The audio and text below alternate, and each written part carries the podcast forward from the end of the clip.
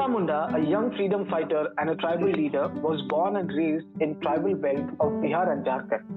Although he lived a very short span of life, Birsa managed to mobilize the tribal community against the British regime and he forced the crown to introduce laws to protect the land rights of the tribal community. Hello everyone, thank you so much for tuning into EPW's Research Radio. I'm Rahul Bise, and today we'll be getting in conversation with Dr. Joseph Bara. Dr. Bara is an independent scholar on tribal history and education in modern India and was formerly with Jawaharlal Nehru University, New Delhi. He is currently based in Ranchi. This podcast is based on the article Setting the Record Straight on Birsa Munda and His Political Legacy that was published in the EPW Journal on 25th of July 2020. Dr. Bara, thank you so much for joining us. Thank you very much. Yeah. Dr. Bara, my first question to you. Although the role of Birsa Munda has been seminal in championing the Adivasi cause, his political movements and legacy have been distorted, like other prominent mm. Indian historical figures, uh, which includes mm. Dr. Ambedkar and Gandhi as well. Until 1920, hmm. there had been any historical accounts of Birsa and the Ulgulan either by the British officials and Christian missionaries or even by the Indian scholars. Only a few mm-hmm. Birsa's disciples quietly recorded various aspects relating to his life, relying on their memory. Notable among them was the account by Bharmi Munda. What do you have to say about the life and political movements of Adivasi freedom fighters have been generally neglected by the academics and writers?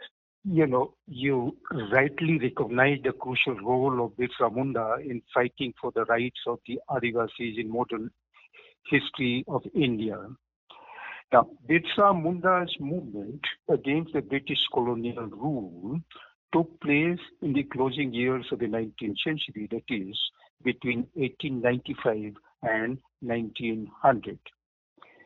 It was well organized, but short lived, yet its ramifications were far reaching Unlike other leaders, Birsa Munda came to be recognized rather late, only from their independence. There were only fragments of knowledge on Birsa Munda's leadership, written scantily by certain Christian missionary and other commentators around the time of his movement. Later, of course, some of his disciples, uh, they were half educated, like Birsa Munda himself, recorded the events connected with his life and works for, from their memory. It is a question to ask, it is a good question to ask, why recognition took half a century to come. Mm. And once it came, the stature of Birsa Munda as a freedom fighter rose phenomenally in the next few decades of the independence. Actually, it was literature. Uh, novel by uh, Mahasweta Devi that really gave a spurt in recognizing Birsa Munda, and that novel was written sometime in the 70s. Now, such singular recognition of Birsa Munda actually hints to us the general neglect of a large number of Adivasi freedom fighters in Indian history. As is well known, Adivasis are the first to revolt against the oppressive policies of the British colonialism, almost since the beginning of the colonial rule, which is actually little recognized. Now, to my mind, this neglect owes to our attitude of seeing Adivasi people and society primarily as lesser humans and isolates who, when encroached upon by forces coming under colonialism, were taken aback and bewildered. And they revolted to protect their Adivasi rights of narrow nature. Now, this is what, you know, as a preface, I would like to say. You rightly spoke about Adivasis being uh, out of the history and then right post-independence era Birsa getting the recognition. Mm-hmm. Sir, my sub question to you is can you give us a small brief how to understand the life and evolution of a person called Birsa Munda? Which are the texts that a person should refer to? You know, let me give you a little background. In the, as I said, Birsa Munda came to be recognized uh, in writings only since about the time of independence. And those were written by, you know, popular writers for the general public uh, in the form of certain texts. Now, those in academics were indifferent to him, to his career as a political leader.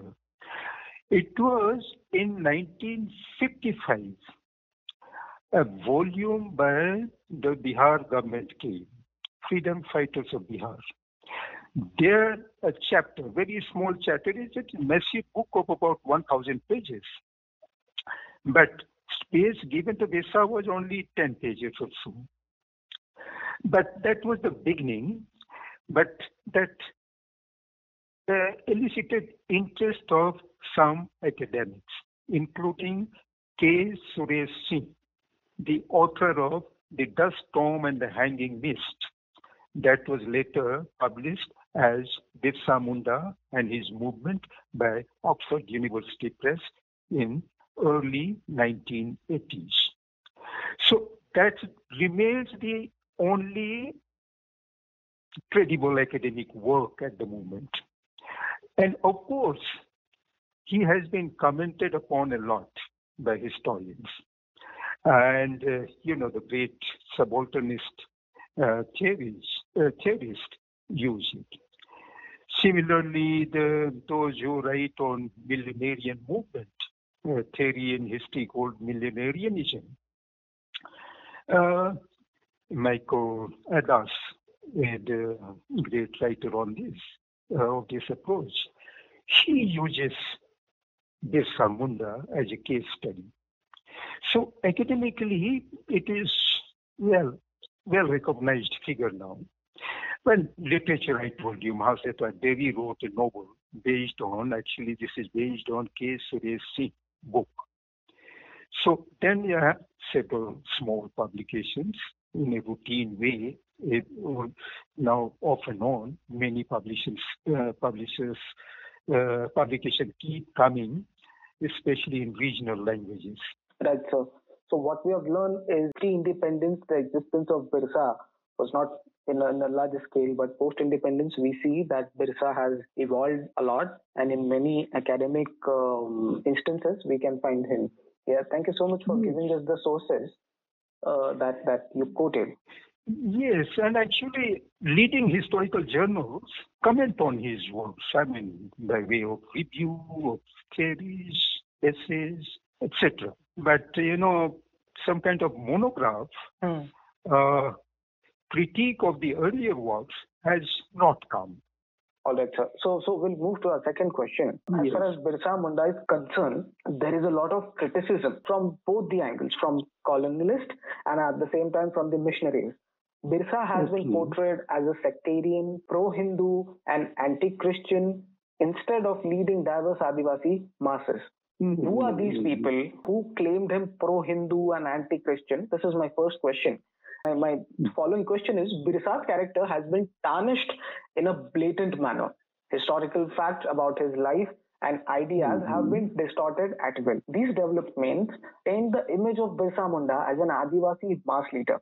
Paradoxically, while the fame of Birsa augmented, popular and scholarly literature alike has nurtured certain misconception around him. This leaves Birsa as half understood and at times even misunderstood. So, can you please talk more about this? Certainly. You know, the criticism of Birsa Munda uh, was in very abusive terms by the colonialists and the Christian missionaries. And I would say it was natural. So far as the colonialists were concerned, Birsa Munda depicted to them a long-standing Adivasi troublemaker who obstructed smooth exploitation of the rich natural resources in the tribal regions by British colonialism, as you know, I mean, all the rich natural resources of the country, iron ore, etc., all are in tribal areas. Chotanagpur, uh, earlier central provinces, now Madhya Pradesh, um, um, uh, Chhattisgarh. Now, as colonial exploitation intensified in the 19th century, uh, the Adivasi protest was more resolute. It also became dynamic. The usual violent method gave way to constitutional movement and millenarian movement. Now, before the Birsa movement, there was a three and a half decade long Sardari Ladai. We'll talk about it. But this movement combined both millenarian mode of protest and the constitutional mode of protest. The unyielding colonial attitude to the Adivasis' claims, problems during this movement created deep frustration and anger in the tribal mind. This is what young Birsa Munda exploited for a determined action to throw away the British rule. For this, he revived the violent method of protest. That's why colonialists hated him. Before, I, I told you, I mean, this was the revival of the violent movement and in a very fruitless manner. Hmm, because anger in the tribal mind had accumulated all these years since the beginning of the colonial rule and more specifically from the beginning of the 19th century when the uh, exploitation of the tribal regions uh, was more intense. Now, so far as the Christian missionaries, why should Christian missionaries be with him? You know, this is a question which is little known. You know, the post 1850 decades shows fast spread of Christianity preached by various missionary groups in the tribal regions, now particularly in Chotanagpur area. Now, Chotanagpur um, uh, in the Adivasis have been very uh, indifferent to the Christian missionaries. Uh, in many tribal areas, actually, they were indifferent. Why did they need, uh, would they need a new religion? they, they felt that this was not needed at all, which the British, uh, which the missionaries try to convince all always that well, this is a better religion. We will have, uh, you know, the more, uh, better way of life by accepting Christianity, etc. They try to impress upon, but you know, the tribals were always indifferent. So after some uh, five years or so, when the missionaries take recognize that here is the problem of the tribal and that is the problem of the land alienation. And land was very crucial in the tribal lives. They were settled agriculture on the basis of land, uh, centering on land, they had the whole cultural life. So the missionaries recognized that and this was the time when the British uh, had started uh, talking about the rule of law and uh, the missionaries through the uh, through the courts and through the positions before the officials. Uh, they, they saw a few cases of the tribal land issue. So that appeals the tribal and there was conversion, a mass conversion. Now, Birsa Munda shows that he's coming as a new leader who, who can be their savior. Because all that missionaries did was some kind of, you know, cosmetic solution to their problem. Only few cases. But here, seeing that Birsa Munda is a person who is a new messiah to the Adivasi masses. So he comes as a stumbling block on the way of the mission. That's why missionaries were very, very angry, very annoyed with. Now, in our times, you know, the Birsa Munda is not abused, as was done by the missionaries or the colonialists, but he is rather frequently misused and misrepresented, as you rightly pointed out. Now, certain dominant faith leaders appropriate him. He is thus described as pro-Hindu and anti-Christian. He is also projected primarily as a leader of the Munda Adivasis of a particular pocket. Peculiarly, these kinds of misconceptions are tried even as Birsa Munda came to be recognized as a national freedom fighter hero. Mm-hmm. Something very dualistically. Well, far from this, Birsa Munda was actually a mass leader whose sole aim was to drive out the British rule and end the system of oppression of the Adivasis. A close observation of his early life shows that he was reared, reared as a typical Munda Adivasi child, trained in indigenous faith and cultural life. He was then exposed to Christianity and Christian schooling. He was also under the spell of a Hindu guru of Vaishnavite version. You know, there was Kabir Panth in Hmm. this area. Right. So, you know, Hinduism of that kind. So he was under the spell of that guru. And, you know, all these shades of experiences reflected in his personality and leadership. That's why, you know, I feel that there was like there is a great liking in the appreciation appreciation of Birsa Munda, even in academic works. Mhm. Uh, Birsa Munda, described by mere, described by many scholars as mere fighter for Adivasi rights, Mhm. whereas he stood for, should be understood by us, a complete cultural existence of Adivasi people, and he talked about Munda Desa, means a boundary, uh, uh, a territorial area Mhm. which has no bounds, where jungle ends, then the border starts. It was flexible. Hmm. But he talks about a Munda state, disobedient state. So he he talks about that kind of, he had that kind of Adivasi life for the comprehensive protection of the Adivasis.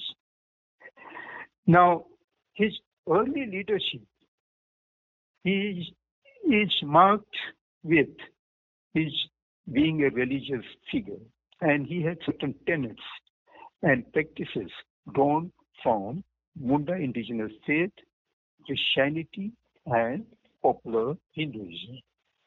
Now, he makes use of, uh, of all these in his religious cult. And this cult was, this was, you know, for political mobilization. He uses them for, you know, initially he was a religious leader, but then soon he transformed himself as a political leader and he uses the platform of his religious preaching for politics, for mobilizing the Adivasis. Now, being a leader of a particular religious system did not stop him to welcome others for the Adivasi food. This is an important point we should remember. His hardcore followers were, therefore, the earlier Sardari Ladai participants who were Christians, uh, neo-converts, you may say. In the earlier phase, he terrorized the Christian Adivasis, taking them as blind followers of his enemies, the missionaries. And the missionaries were his enemies because they informed the colonial authorities about his moves. But later, he categorically, categorically asked his associates not to harm the Christian Adivasis. Also, away from Munda heartland, his other set of followers were the Oraon and Kharia Adivasis. So he was not confined. He was not only the uh, he was his influence was not confined to the small Munda pocket, but a large area, large masses of Munda and other tribals, other Adivasis, and other areas uh, apart from the Munda heartland. Now, you know, there is lack of proper appreciation of of of, of uh, Birsa Munda even in advanced academic writings, as I mentioned in the beginning. Hmm. Birsa Munda is projected by many writers, including the subalternist writers, mainly as a fighter for Adivasi, simple rights, agrarian rights. They fail to see how underneath the agrarian right there was a whole, you know, uh, ensemble of cultural life that they failed to recognize. And it was the land which actually uh, was a, a, land that was a symbol of the whole cultural existence of the Adivasis. That is what the name Mundadism mm-hmm. signified. Yes. So this is where our failure of, uh, uh, when I say our academics failure of Birsa Munda as a uh, tribal leader. And particularly, actually, I don't know how it came, occurred in the mind of uh, a filmmaker who perceived Birsa Munda as a non-violent person, whereas his, he adopted violence. You know, he equated Birsa Munda somewhat, uh, he equated uh, Birsa with Mahatma Gandhi, and he had a film project. I don't know what happened to that, but it was being talked about some five years back. Uh, this is what I, hope, I, I submit so far as image of Birsa, how this right. has been distorted or how this has been taken by public or professionals like academics. Right, sir. So you rightly pointed out that Birsa Munda is not restricted to one community or one clan, but Birsa Munda is a bigger construction, is a bigger figure and he thought about the entire liberation of uh, Adivasi communities and he uh, resisted against the colonial regime and, and the way he has been misunderstood. So thank you so much for this thing. So my next question to you is that, you know, while answering uh, the second question, you talked about the Sardari Ladai movement uh, in your article mm-hmm. and Birsa's association with it. How did Birsa inject new radicalism into the existing agitations. And Birsa also identified the friends and foes of Adivasis. Can you please elaborate on what is Sardari Ladai movement? What was the form of Sardari movement before Birsa entered it, and how it changed after Birsa uh, radicalized it? In which ways mm-hmm. did he do that? And the friends and foes of Adivasis. So, sir, uh, please uh, answer us. Yes, it's a nice question to ask. Uh, you know, Sardari Ladai was a radical movement uh, um, between 1858 and 1895. 1895, the beginning year of the Birsa movement. And this stood for agrarian rights. You know, there was the problem of forced labor, there was the problem of land alienation. Mm, so, this is what the Sardari Ladai wanted to check. Now, it derives its name from the word Sardar, that is leader. The movement was by the first generation primary school educated Christian, Munda, and Oraon Adivasis. And the mode of petitioning, mode of protest, fighting was very something important in the context of the peasantry and tribal peasantry of the 19th century the mode of mode word mode of protest and fighting was petitioning to the British authorities at various levels, including the British Parliament, or deposition before the officials, and taking agrarian cases to the judiciary. You know, uh, let me give the context of this whole development. you know, this was a time, this was a time when the colonial authorities talked about the rule of law. Yeah, here is a set of rules, and for your good governance, for your well-being, and we are here sitting to resolve your cases on the basis of those set of rules. Now, British also introduced education. You know, this was the time, as I said in the uh, earlier, uh, the Adivasis' anger and protest intensified in the 19th century as colonialism entered uh, the tribal regions in a big way. Now, this education was meant for pacifying the angry tribals hmm, as a means to pacify the tribals. Now, you know, with this combination, little education, and education was brought by the missionaries, who were the chief educators, and the the avenue was only up to the middle level. So with this rudimentary education and the British insistence on the rule of law, so the and next the Christian missionaries demonstrating application of the rule of law in some agrarian cases. This inspired the Adivasis to adopted means for a struggle to restore their rights to protect themselves. Now, you know, this was, as I said, for three decades. And the demands are very radical. They actually asked for, they demanded very uh, uh, for their rights in a very radical way. They asked for the old rights. Old alienated land should be restored. So, in this way, they were primordial in their claims. They wanted all the zamindars to be done uh, to to go away, and they even took the ruler of Chotanagpur, their own ruler, Raja. Actually, he was an outsider, but they, they described him as a usurper of power and as the head of the Zamindars, the whole exploiter class, exploiting class, and wanted him to go. But later they modified the position to retain the Raja.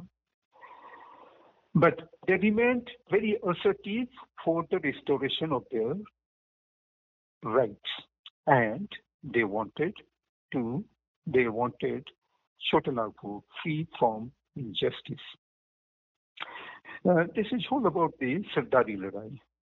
This actually, as a young man, he was very sensitive. I mean, all families, the whole society was victim of the land alienation, exploitation of the Jamindars and the British policies. So from the beginning, he was very sensitive, he was a very, you know, sensitive man.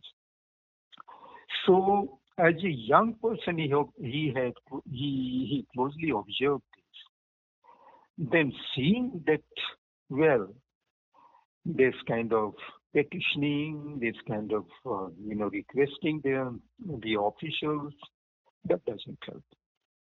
Even the Lieutenant Governor of Bengal, that the supreme authority there locally, uh, based at Kolkata, uh, visited uh, Ranchi to solve the problem, but nothing came out. That was in 1890.